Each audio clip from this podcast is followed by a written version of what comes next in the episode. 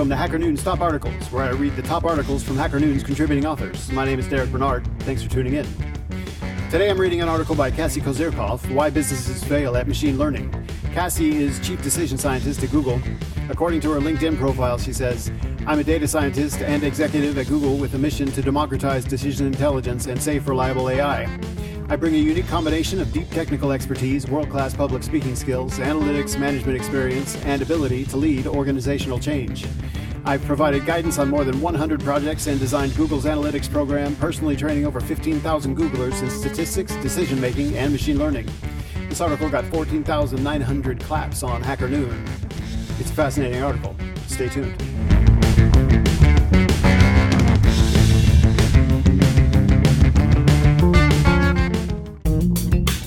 Greetings, hackers. We at Hacker Noon are continually thinking of ways of showing our appreciation for you, our community.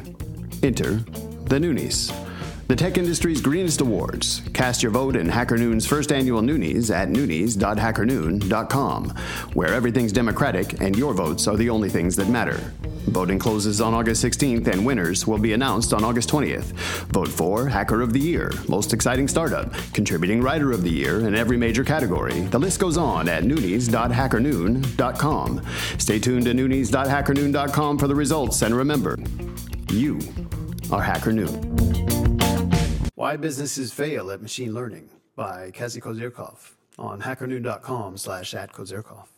June 28, 2018. I'd like to let you in on a secret. When people say machine learning, it sounds like there's only one discipline here. There are two, and if businesses don't understand the difference, they can experience a world of trouble. The Tale of Two Machine Learnings. Imagine hiring a chef to build you an oven or an electrical engineer to bake bread for you. When it comes to machine learning, that's the kind of mistake I see businesses making over and over. If you're opening a bakery, it's a great idea to hire an experienced baker well versed in the nuances of making delicious bread and pastry. You'd also want an oven. While it's a critical tool, I bet you wouldn't charge your top pastry chef with the task of knowing how to build that oven. So why is your company focused on the equivalent for machine learning? Are you in the business of making bread or making ovens?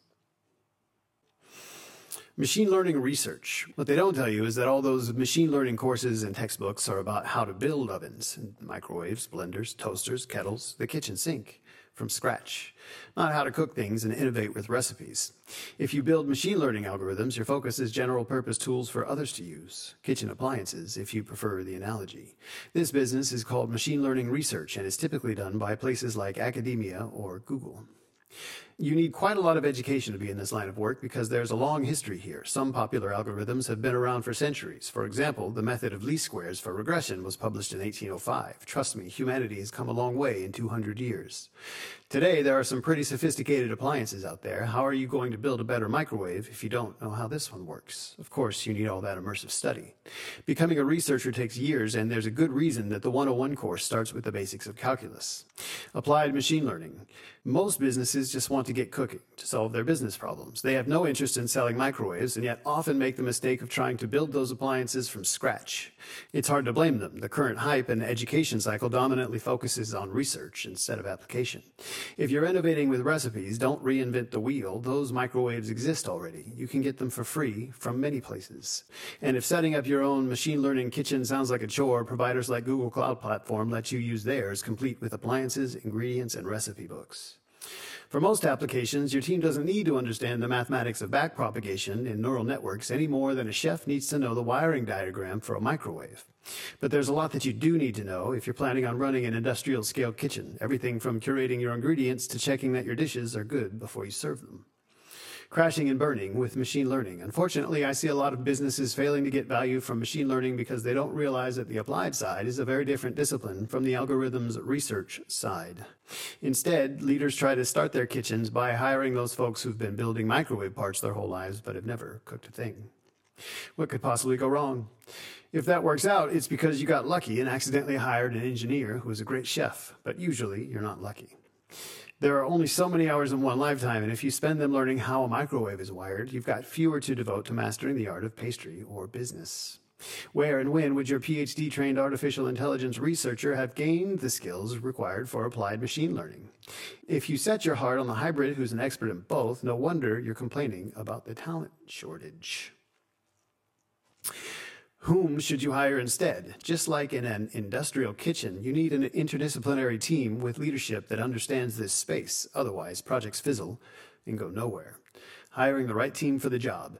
If you're selling cutting edge appliances, hire researchers. If you're innovating in recipes to sell food at scale, you need people who figure out what's worth cooking slash what the objectives are.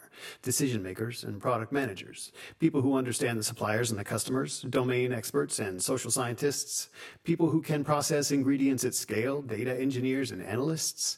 People who can try many different ingredient appliance combinations quickly to generate potential recipes applied ML engineers, people who can check that the quality of the recipe is good enough to serve, statisticians, people who turn a potential recipe into millions of dishes served efficiently, software engineers, people who keep the interdisciplinary team on track, project slash program managers, and people who ensure that your dishes stay top notch even if the delivery truck brings you a ton of potatoes instead of the rice you ordered, reliability engineers.